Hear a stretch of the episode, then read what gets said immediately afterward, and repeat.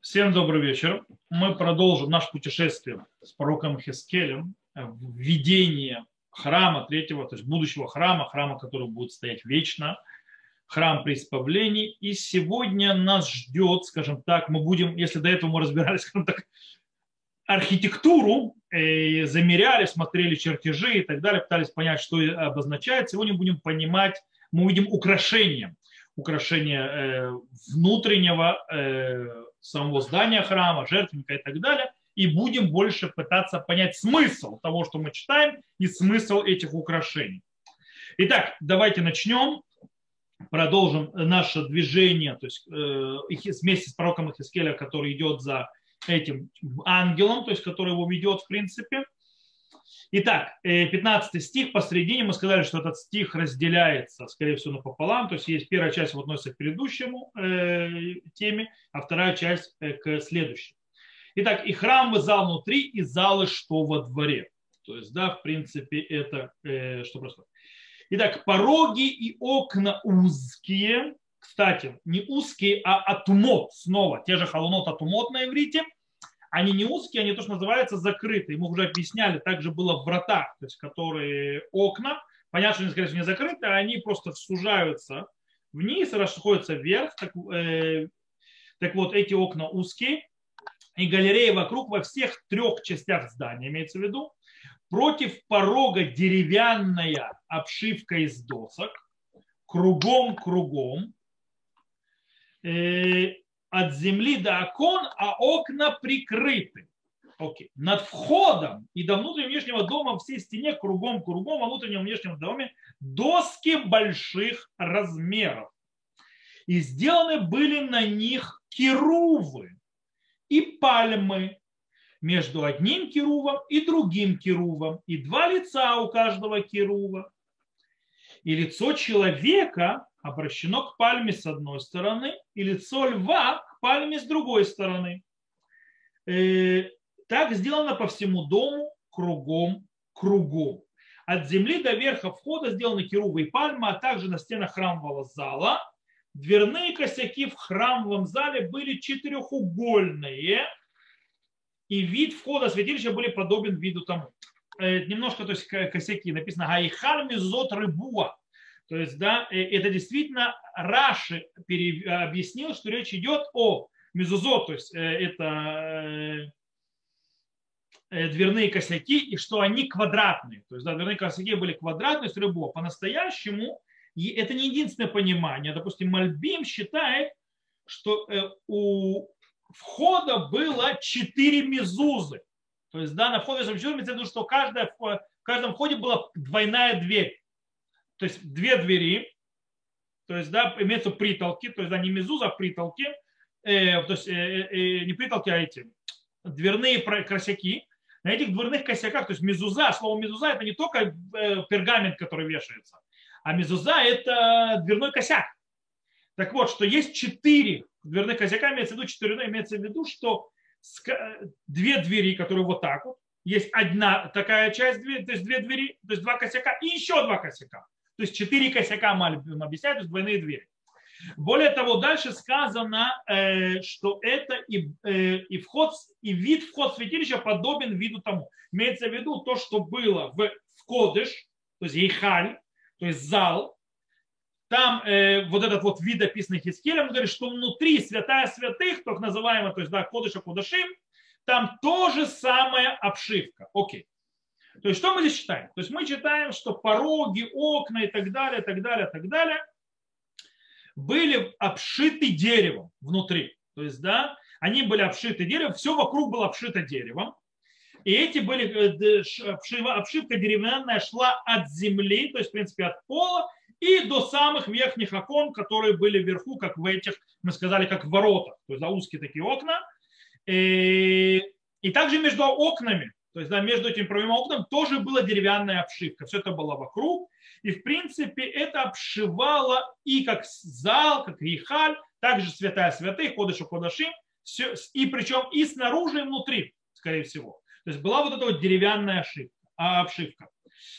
И, э, и в этом смысле, то есть в принципе храм, который видит Ихискель, похож на храм Шлумо. Он похож на храм Шлумо, который тоже был об, об, обшит деревом изнутри и снаружи, как сказано в Млахим Алев, то есть до первой книги Млахим в 6 главе, в Яхоз это байт бейце аразим, то есть да, что он облицевал э, дом, э, то есть храм э, этими сосновыми деревьями.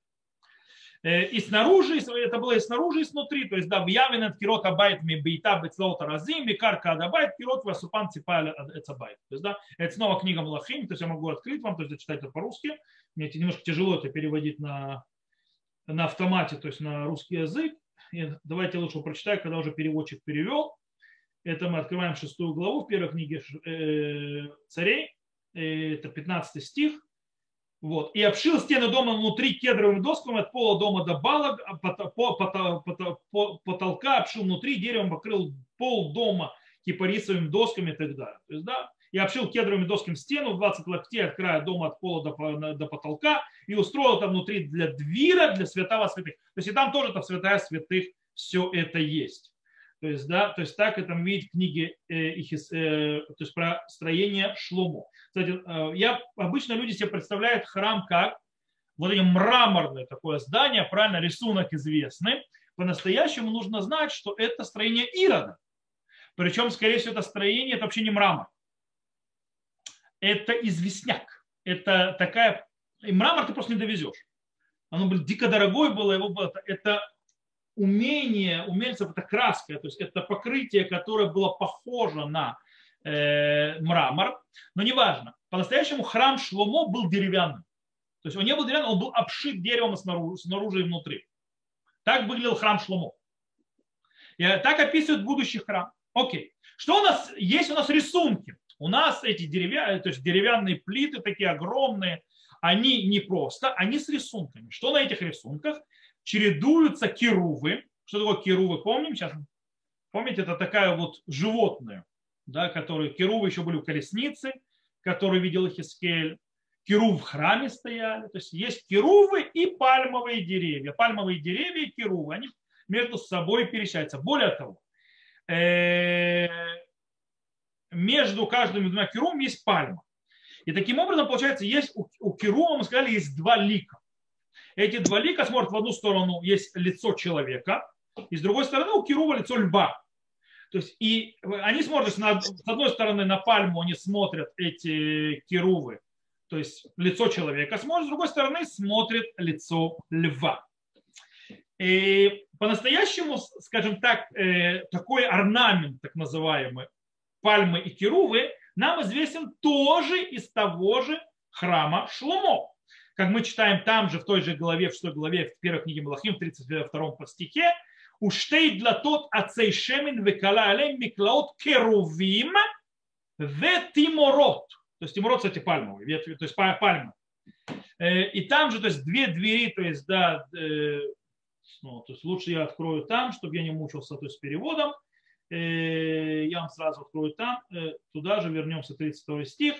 На двух створках двери из масличного дерева он сделал разных кирувов и пальмы, распустившие цветы, обложил золотом, покрыл золотом кирувы и пальмы. Окей. Итак, э, кстати, очень интересно, вы обратите внимание, что у царя Шлумо есть описание покрытия золотом. У Ицхискеля нет описания покрытия золотом, и это не только здесь, там и дальше тоже. Очень интересная вещь, интересный момент. Э, в любом случае, э, у нас это тоже в храме Шлумо. Но у нас есть очень важная вещь, две вещи очень важные, которые мы должны обратить на это внимание и разобрать. Первое. Э, обращение лика керувов к пальмам немножко удивительно. В чем смысл этого поворота ликов, то есть да, керувов в сторону пальм? И мы можем сказать, что это просто украшение, а так для красоты. С другой стороны, мы можем, в принципе, если мы, скажем так, разберем в других местах, когда появляется Кирув, его смысл, то мы можем понять смысл этого рисунка. У этого рисунка есть смысл. Дело в том, что один из, скажем так, центральной разницы между мешканом, переносным храмом в пустыне, и между храмом, который построил Шломо, было в том, э, куда обращены лица кирувов. То есть куда смотрели кирувы своими лицами. Если про мешкан сказано «Уфнегем иш элахив», эль капорет юпне акрувим. То есть, что в мешкане лика керубов были обращены лицо к лицу, то есть лицо одного к другому над крышкой, то есть, да, э, жертвенника, э, ковчега завета, прошу прощения, жертвенника. Над крышкой ковчега завета это капорет, то есть там керубы смотрели друг на друга. И с другой стороны, в храме мы читаем другое, что в храме вегем дим аль реглехем, уфнехем лабайт. То есть, да, они стоят на ногах, керувы, которые поставил э, э, Муше, э, Шломо, царь Шломо, когда строил, и они смотрят куда? Э, наружу, то есть они смотрят на дом, то есть на ейхаль, то есть они смотрят не на друг друга, а смотрят на, наружу. То есть туда, там, где находится то есть жертвенник и так далее, э, они смотрят туда. В чем смысл? Почему так? Дело в том, что давайте разберемся. В чем са одно из центральных предназначений мешка? Одно из центральных предназначений мешкана для того, чтобы Моше Рабейну встречался со Всевышним там, и Всевышний рассказывал ему заповеди и то, что нужно делать э, народу Израиля. Мы читаем винуадити, то есть итвадут, то есть да, огель моэд, то есть огель моэд это э, шатер встречи. То есть он должен встречаться со Всевышним. Вунали хашам ведибар титах мяля капорт мебельшная круви машер аль арон гайдут. Так говорит нам Тора. То есть, да, если, то есть я буду там с тобой то есть, встречаться, там я буду говорить с тобой над капорой, то есть на вот этим вот э, крышкой э, ковчега, э, и буду говорить между двумя керувами, то есть, да, которые на ковчеге свидетельства, то есть в ковчеге завета. Это мешкан. С другой стороны, храм предназначен э, тоже для разговора, только не Всевышнего с народом Израиля, а народа Израиля со Всевышним. То есть народ Израиля со Всевышним, то есть в принципе э, там не Всевышний говорит, то есть Муше и народ Израиля должен слушать, а наоборот народ Израиля обращается к Богу, и Бог должен слушать. То есть как мы это читаем, как в молитве царя Шломо, в возвещении храма, как он говорит, להיות עיניך פתוחות אל הבית הזה, לילה ויום אל המקום אשר אמרתי, ישמי שם לשמוע על התפילה, то есть, да, и будут глаза твои открыты к дому этому днем, то есть ночью и днем, вместе, то есть, которое то есть, ты сказал, ибо будет имя мое там, слушать молитву и так далее. То есть, в принципе, там Всевышний, по идее, слушает народ. Здесь, в Мешкане, народ слушает Всевышнего, то есть, точнее, Моше, а потом народ. Э, таким образом направление, то есть лик, лика керувов от, зависит от того, кто слушает. То есть, да, кто, говорит, кто говорит, кому обращаться. То есть, так как в храме, в мешкане говорит Всевышний, и где он находится, откуда он говорит, он говорит из-за копора, то есть с этой крышки э, ковчега, то керувы обращены лицом к тому, кто говорит, то есть друг на друга, то есть над копором, Всевышнему. Когда же мы переходим в храм, где задача, что народ обращается к Всевышнему, народ, народы мира и так далее, обращается к Всевышнему, и Всевышний его шхина присутствует где? Внутри святая святы, то лика керувов обращены к тому, кто говорит. Кто говорит? Народ, где он стоит снаружи. Поэтому лика обращены из э, святая святых наружу, а не друг на друга. По этой причине, то есть э, это поворот. Если мы это возьмем, что мы понимаем из этого? О, поворот, голов, поворот головы Керувов на рисунке даже у него есть значение. Что он означает? То есть введение Хискеля, а оно обозначает, то есть, да, причем это находится и в святая святых, и в святая, то есть, да, то есть, в принципе, все строение храма, кроме, э, кроме улама, то есть, вот это прихожей, все за, за, обвешено этими рисунками, то есть, да, пальмы керувы, пальмы керувы, и лики обращены к пальмам. То есть, в принципе, получается, они обращены к пальме. Что значит пальма? В принципе, э, мы можем ответить на вопрос, что это за пальма. Для этого нам нужна книга Тигелим. Цадик китамар фрах керес балеванон из. Праведник сравнивается с пальмой. То есть как бы в будущем храме то есть, обращаются праведники, то есть да, к Всевышнему. И Всевышнему, поэтому лика Кирувов обращены к пальме. Кстати, Эрез тоже есть. Дело в том, что Эрез есть тоже в храме у Шломо. Там сказано «The Эрез эль байт пнима микалат кет битурей цицима коль Эрез». То есть, да, если я снова открою то есть, э, шестую главу книги Млахим, первой книги Млахим, это у нас 18 стих, на кедрах внутри дома были вырезаны бутоны, скрывающиеся цветы, все было покрыто кедрой, камнем не было видно. И там есть кедры, тоже рисунок. То есть кедры и пальмы. То есть, в принципе, это праведники. То есть, получается из нас что выходит? У нас выходит, что это не просто украшение. У нас выходит, что э, керубы обращены ликами к кому? К э, праведникам, то есть да, внемли, внимают, то есть э, эти пальмы, они обозначают праведника. А пропо продолжение называется э, нашего тубишватной экскурсии, лекция с финиками. То, это первое, что нужно стоило обратить внимание. Обратив внимание на вторую вещь. Есть очень интересная вещь. Лика Кирувов. У нас лика Кирувов есть два лица. Одно лицо человека, и одно лицо льва, молодого льва, кфир на иврите написано. Адам кфир. То есть э, к одной пальме лицо человека, к другой пальме, которая с другой стороны, обращено лицо льва. И напомню, что когда мы читали в первой главе книги Егискеля о колеснице, мы там тоже читали о кирувах. И там их было четыре. Четыре кирува. И у этих четырех кирувов было четыре лика. Помним, да? Там было «Ведмут пнейгем пней адам, вепне ария эль хаямин лярбатам пней шор, э, миасмоль верабатам пней нешер лярбатам». То есть, да, у них у четырех было четыре лика, то есть лицо человека, льва, э, вала, то есть быка, и э, лицо э, ястреба, то есть ястреба, орла. Апропо песня Гребенщикова. То есть оттуда это взято. В принципе, Гербенчков-то взял еврейскую старую балладу, то есть по поводу Иерусалима, то есть который над небесами. Так вот, э, у нас есть четыре кирува с четырьмя ликами. И мы, в принципе, уже там, первой главе, когда мы говорили, мы говорили разницу между кирувами в храме и кирувами э, у колесниц. Дело в том, что кирувы, херувим, то есть э, в храме, они обозначают что? Они обозначают постоянное место пребывания шхины где находится шхина. В чем предназначение центральной колесницы? Как раз точно наоборот.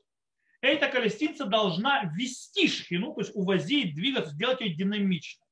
Причем она имеет четырех керувов, чтобы они могли двигаться в разные четыре стороны, не разворачиваясь. То есть, да, поэтому четыре направления этих четырех керувов. И в этом большой смысл. Таким образом, то, что статично, где есть внимание в храме, где шхина обитает, там находится два керува. Там, где находится динамика ухода или движения на все четыре стороны, это называется, есть четыре керува. И вместе с тем, естественно, есть четыре лика, потому что нужно четыре лица, которые в разные стороны. А там, где оно стоит статично, только два лица. О, теперь два лица. Какие из двух, из четырех два лица будут выбраны? Мы видим, что получается э, принципе, в чем четыре лица? Четыре лица, они показывают четыре, мы когда изучали первую главу, четыре сильнейшие силы в живом в мире, то есть живого, то есть да, животных или птиц и так далее. Это обозначает четыре лика. Получается, что у нас два лика, которые останавливают, они специально оставляют два лика, которые, скажем так, более высшие в мире живого. Лицо человека, с одной стороны, которое связано с людским родом, и лицо льва. То есть, да, молодого льва. Ну, я думаю, тут это царь зверей и так далее. То есть в этом смысле имеется в виду, то есть показывая, скажем так, верховность льва в мире животных, э, в этом идет намек. То есть, да, именно оставляют именно льва и человека. Окей. Думаю, с рисунками на стенах разобрались. То есть, да, мы увидели, какой смысл они несут, что они не просто так. Теперь читаем дальше. Следующим стихом у нас Ихискель описывает вроде бы жертвенник. А вроде не жертвенник. 22 стих читаем, написана следующая фраза. Жертвенник деревянный в три локтя высотой и длиной в два локтя. И углы его, и длина, верх, верхняя доска его, стены его деревянные, сказал мне, это стол перед Господом. Стоп. Это стол или это жертвенник? Давай, что это? Непонятно. сначала говорили, что это жертвенник, вдруг это стало столом. И, кстати, это не мой вопрос, это вопрос э, наших мудрецов в трактате Брахот. Они спрашивают, патах бамизбех высием бешурхан. Начал жертвенник, а закончил столом. О чем идет речь? И, кстати, может быть обе, две опции. Можно сказать, что речь идет о жертвеннике, который почему-то назвали столом. Или наоборот, говорится о столе, который почему-то назвали жертвенником. И есть спор в этом вопросе, то есть между комментаторами. Радак приводит два мнения, то есть и то, и то. Но мы можем доказать, что речь идет именно о жертвеннике, а не о столе, но не о простом жертвеннике, а об особом жертвеннике. Речь идет о мизбеха кторет так называемый золотой жертвенник, который был, или жертвенник воскурений. Давайте разберемся. Дело, который стоял где?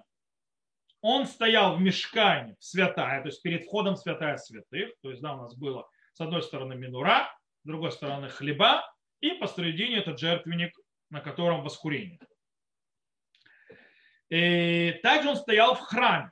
То есть, да, в храме он стоял Баихаль, то есть в этом зале, то есть он точно так же стоял то есть да, перед входом в святая святых. Но в принципе нам нужно разобраться особенность, есть некоторые особенности с этим э, так называемым жертвенником воскурения. Есть очень интересная вещь. Скоро будем учить, скоро дойдем до этих глав. Э, когда мы читаем главы в книге Шмот, Трумат и Цаве, где Всевышний нам заповедует строение мешкана, то есть строение мешкана переносного, то, кстати, мы увидим, что э, то есть этот жертвенник воскурения, э, то есть Мизбех Акторет, он очень сильно отличается от остальных предметов, то есть типа от стола, от минора и так далее. И дело в том, что все предметы описаны в главе Трума в основном то есть там это и так далее. Но интересно, что среди всех предметов, там, минора и так далее, и так далее, нету жертвенника для э, так называемого жертвенника для воскурения. Где он появляется? Жертвенник для воскурения появляется в главе Тицаве. Более того, он появляется после заповеди о одежде коинов и о закон, э, это, днях Милуим, тоже это приношение освящения храма и так далее. Более того, сначала идет, э, скажем так, подводящие итоги стихи о строительстве, о заповеди о строительстве храма, из которых явно вроде бы а, дело закончилось, все описано, и только потом появляется Мизбеха Кетора, то есть после этого только появляется этот наш жертвенник воскурения. То есть найдут стихи «Вынуадет и Шамалев на Исраэль», «Вы не дашь бехвуди», то есть да, и там я буду, то есть, то есть как бы собираться, то есть да, в этом шатре соборно, то есть э, с народом Израиля, и осветится, то есть э, мой почет, викидашки это и огельму, э, то есть осветила шатер соборный, в этом избех, в это арон, в это банав, в это банав и кадеш ли кагенли, то есть да, освящу жертвенник и Агарона, и сыновей его освящаю, освящу, то есть служить мне, и тогда вышаханти бетов на Израиль, то есть я буду обитать среди народа Израиля, воите лагем луким, буду им Богом, выйду ки анешем лукахам, ашер там мерец Мицраем, лишахни битухам они ашем лукахем, то есть да, и познают, будут знать, что я Господь Бог, который обитает среди, который вывел из земли египетской, чтобы обитать среди них, я Господь Бог, и, в принципе, э, там появляется у нас Мизбех Акторет. То есть там идет описание Мизбех Акторет. Из этого что мы понимаем? что наш мизбех акторет, наш жертвенник воскурения отличается от всех остальных атрибутов, предметов мешкана и храма. Дело в том, что описание заповеди об этом э, жертвеннике завязывают напрямую святая святых. Сказано там «Винатата ото лифанай», то есть, да, Лифнея парох, то есть нотата то лифнея парохит, ашер аля рона идут, лифнея капорит, ашер аля идут, ашер и ваэд лиха шам. Давайте открою книгу Шмот, то чтобы, вам, чтобы сразу вам прочитать по-человечески это. Это шня, шня, это глава Тицаве, это Стоп, не глава Тица. Это глава Тица. Да, это глава Тица. Нет, это глава Тицавеги и Тиса уже. Это Китиса. Э, шестой стих. Вот. И помести его перед завесой, который перед ковчегом откровения. А нет, это еще Тицаве, прошу прощения. Это не Китиса. Тицава следующая. Чуть дальше. Это как раз вот в этой главе это, это 30 то есть это Перек Шлушим, то есть 30 глава, и она пересекается, то есть да, посередине это две главы, это конец Цицавы. И помести его перед завесой, который перед ковчегом откровения, против крышки, которая над откровением, где я буду являться к тебе. То есть получается, что у нас, где находится этот жертвенник, лифней хакапор это иду. То есть, да, то есть он находится перед ковчегом завета. То есть перед ковчегом завета. Но дело в том, что сам жертвенник не находится в святая святых, и зато мы понимаем, что он находится перед ковчегом, то есть он перед входом в ковчег, то есть, да, что это обозначает, то есть, да, в чем, в принципе, получается, э, он так выделен, в чем разница между этого, этим э, жертвенником э, воскурения между остальными предметами служения в храме, мы можем ответить. Дело в том, что в чем смысл всех остальных предметов. Все остальные предметы в храме, то есть ковчег, э, минура, столы и так далее, их центральное э, предназначение для чего, будь то в начале, то есть э, заповеди о них, будь в конце, они символизируют собой присутствие шхины, то есть присутствие Всевышнего в народе Израиля. Мешкан, то есть храм переносной, это, в принципе, дом Бога, назовем это так, то есть, да, э, внутри стана народа Израиля.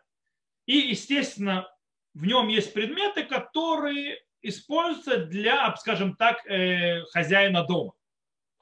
Как, кстати, Сфорно объясняет. Сфорно объясняет, пишет так. Ахер Маасе Арон шая дмут киселя шхина. То есть, да, после того, как э, Арон, то есть ковчег завета, что он является типа креслом, престолом для шхины, для проявления Всевышнего, как сказано Мудат или Хашам, то есть, да, я там буду появляться перед тобой, заповедал Всевышний сделать стол и минору, то есть, да, светильник, как обычно принято у вельмож, у важных людей, то есть, да, чтобы был стол, был свеча и так далее.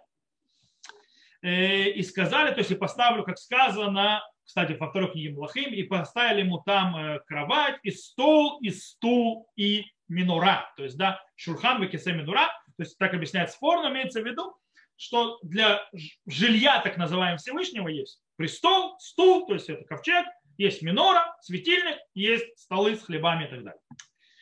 И ковчег воскурения, который здесь находится, он как бы не вписывается в часть этой атрибутики использования для дома хозяина. То есть, в принципе, скажем так, он не стандартен для жилплощади и места проживания. В чем тогда да, его важность? А его важность раскрывается в другом месте. Где мы раскрываем другое, то есть важность жертвенника? Мы его находим в том, что он является условием для того, чтобы первосвященник один раз в году в Йом-Кипур мог зайти в святая святых, там, где находится шхина.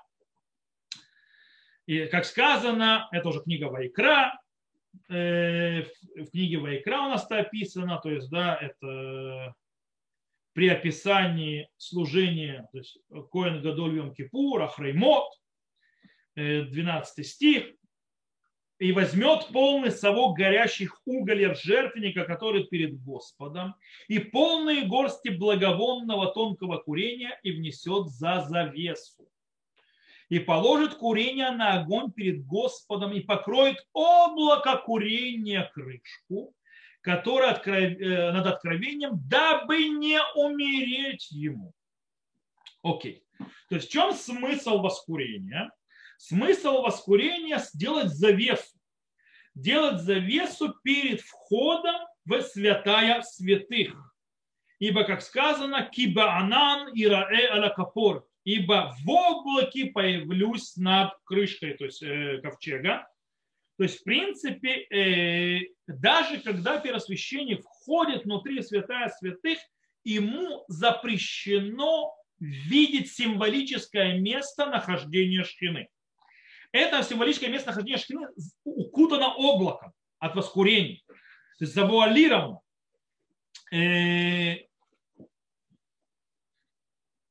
таким образом выходит, что задача вот этого вот жертвенника воскурения во все, скажем так, дни года, кроме Йом-Кипура тоже, это для того, чтобы быть постоянной завесой для святая святых. К добавке к порохе, то есть порох это завеса, которая висит. То есть недостаточно этой завесы, нужно, чтобы еще висела дымовая завеса постоянная. И, кстати, это особенность жертвенника э, подчеркнута и в храме Шломо, не только в Мешкане. Дело в том, что в книге царей, в книге Млахим для строительства храма, э, скажем так, предоставлены два, две главы. То есть в первой книге царей шестая и седьмая глава. Тогда как шестая глава описывает строение храма, а седьмая те, скажем так, приборы золотые и, э, и медные, которые используют для служения. Так вот, есть только один предмет служения, который описан в шестой главе, где описывается здание. И это Мизбеахаза, золотой, золотой жертвенник, он же ковчег, то есть жертвенник воскурения. Только он описан как часть здания, а не как предметы служения. Там же, во второй, в книге Млахим. И сказано там, он хамизбех ашер ладвир. Напоминаю, что святая святых у царя Шломо называется двир. И там написано жертвенник, который у двира. То есть это жертвенник, который святая святых, как бы он принадлежит ему. То есть получается, как бы он вроде бы принадлежит к самому святая святых, как бы там, но не там, он снаружи. И в принципе это еще одно выражение того, что есть связь между этим жертвенником и святая святых, кроме мешкана. Окей, что у нас из этого выходит? А из этого у нас выходит очень интересная вещь. Что этот жертвенник, то есть этот жертвенник воскурения, это особый предмет, который Тора прямым текстом обозначила его как стоящий перед, скажем так, свидетельством о Всевышнем, а именно Лифне Гашем. То есть, в принципе, он стоит перед Всевышним. И тут он описывается столом. То есть, да, этот жертвенник, стоящий перед Всевышним, называется столом. То есть, да, э, Кстати, почему? То есть это потому, что в многих местах жертвенник перед Всевышним, это не, не только в одном месте, это в книге, допустим, э, откройте седьмую главу в первой книге царей и так далее, там тоже сказано, мизбах, мизбех, то есть да, жертвенник называется столом Всевышнего. По этой причине, да, это жертвенник, но это стол Всевышнего. И он связан с святая святым, с присутствием. Кстати, еще это очень сильно видно, знаете в чем? Обратите внимание. Помните, когда Ихискель, то есть этот ангел, то есть, который ведет Ихискеля, он все описывает и так далее, и только в одном месте он сказал, обозначил, что это такое прямым текстом. Святая святых. Помните, он сказал, в Йомер Элай зе кудаши кудаши. То есть, да, это святая святых. Одно место только. Мы э, читаем здесь, в нашей главе, что сказано? Вейдабер Илай зе ашурхан ашер. То есть после, то есть когда он описывает этот жертвенник, он говорит, это стол. То есть именно только из всего, что он видит, только об этом он говорит здесь. то есть это показывает еще раз завязку со святая святых. Кстати, еще одну вещь, обратите внимание. Ихискель описывает нам полностью, скажем так, то есть детально и досконально, со всеми частностями строения здания. Он нам не описывает ни единого предмета прибора служения. Он описан нам только один. Мизбех, кеторот. Только воскресенье. То есть получается, что это еще раз показывает, что речь идет не о предмете служения, а, то, есть, который, то есть предмет служения, который является частью проживания, если можно так сказать, Всевышнего в этом доме, а речь идет в каком-то смысле о части самого здания. То есть это часть самого здания, то есть в принципе это еще один предмет, для сокрытия присутствия шхины. Как порог и так далее. То есть, да, в принципе, часть здания, как двери. Таким образом, если, кстати, кстати, если говорится у нас, то есть это что можем доказать, если у нас говорит в конце концов о жертвеннике воскурения, то у нас есть очень интересно. Он немножко отличается от того, что как он написан в мешкане. У нас что написано, что у нас шалош амод гова, то есть да, он три амы, то есть три локтя высотой.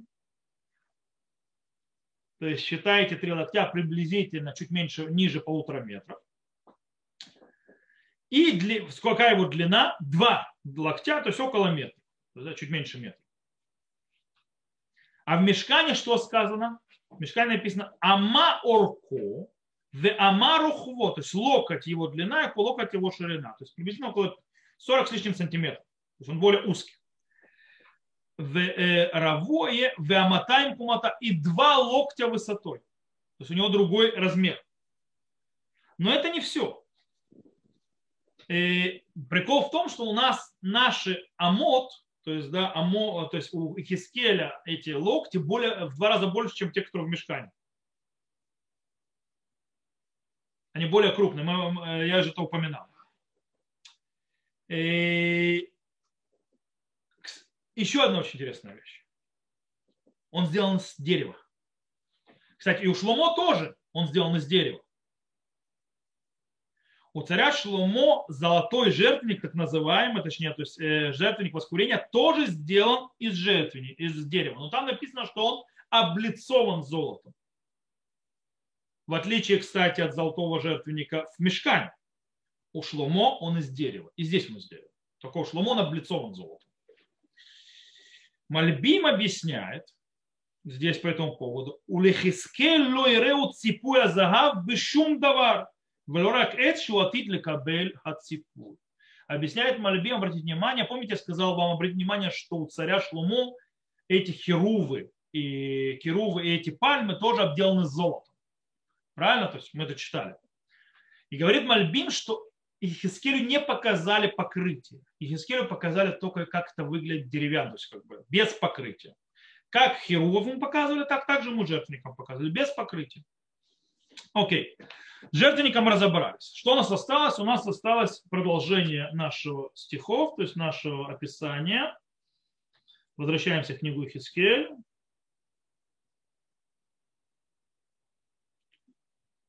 Нашу 41 главу, книгу Хискель. Итак, мы в 23 стих и, в принципе, окончание 41 э, главы. И две двери были в храмовом зале и святилище. И две створки у дверей, обе двери вертящиеся. Две створки у одной двери и две створки у другой. И сделал на них на дверях храмового зала керувы и пальмы, как сделан на стенах, и деревянный брус перед залом снаружи. То есть, в принципе, деревья, э, двери точно так же а, а, обделаны то есть, керувами и пальмами. И окна узкие, и пальмы с одной стороны, и с другой по бокам зала, и на балках дома, и на брусьях. Окей. Мы уже, кстати, упомянули это, что при входе и в зал, и в святая святых есть двойные двери. То есть, в принципе, каждая из этих дверей по-настоящему э, двери, которые состояны, состоят из двух крыльев, то есть, да, таких, которые крутятся вокруг своей оси, то есть когда они открываются. То есть как при описании этом. Э, и как мы сказали, то есть и тут двери тоже эти покрыты керувами и пальмами. И в принципе последний стих, 26 стих, он нам рассказывает и описывает именно уже зал, то есть прихожую, то есть не святая святых, не ихаль, то есть не зал, а именно улам, то есть вот эту вот прихожую. И там сказано и окна узкие, как и в воротах, то есть да, там тоже. И пальмы с одной стороны и с другой по бокам зала, на балках дома и на брусьях. Обратите внимание, в зале уже, то есть не в зале, а в уламе, то есть в этой прихожей так называемой, то есть перед залом святой, святая святых, уже нет керувов там только пальмы. Там только рисунок пальмы. Что это обозначает? Это обозначает, что это место, то есть вот эта вот часть, вот эта прихожая, это улам, не является частью там, где обитает шкина. То есть это уже не сами, скажем так, жилые помещения Бога в каком-то смысле. это можно сказать, на человеческом языке. То есть это, в принципе, уже при, прихожие, то есть это, в принципе, пристройка входа, но это не место обитания, поэтому, естественно, керувов там уже нет. Потому что керувок, мы сказали, они... Э, кстати, очень интересно еще одну вещь, то есть э, э, закончу сначала с строением, то есть керувов там уже нет, потому что керувы это показатель обитания Всевышнего, обитания Всевышнего, или колесница, когда шкина двигается, или э, динамичного состояния шкины, когда она покоится, находится в своем месте. Принципе, на этот момент оканчивается описание самого храма, и отсюда Хискель выходит и возвращается назад во двор. И этим уже займемся дальше. Кстати, я бы упомянул интересный момент. То есть у Хискеля, то есть у царя Шломо дом предназначен для чего? Для молитвы. Поэтому Керувы направлены лицом к двери, то есть Элябайт, то есть к дому. И тут есть очень интересный момент. То есть, да, мы будем учить дальше. Мы будем изучать а, э, дом Хискеля. Это будет дом молитвы или что-то еще другое. Но это будет у нас дальше по мере продолжения изучения Э, книги Хискеля, то есть нам уже, кстати, немного осталось глав, но еще осталось. То, на этом мы сегодня закончим. Всех, кто нас слушает, слушал записи, слушает записи, всего хорошего, до новых встреч, увидимся, на этом запись заканчивается.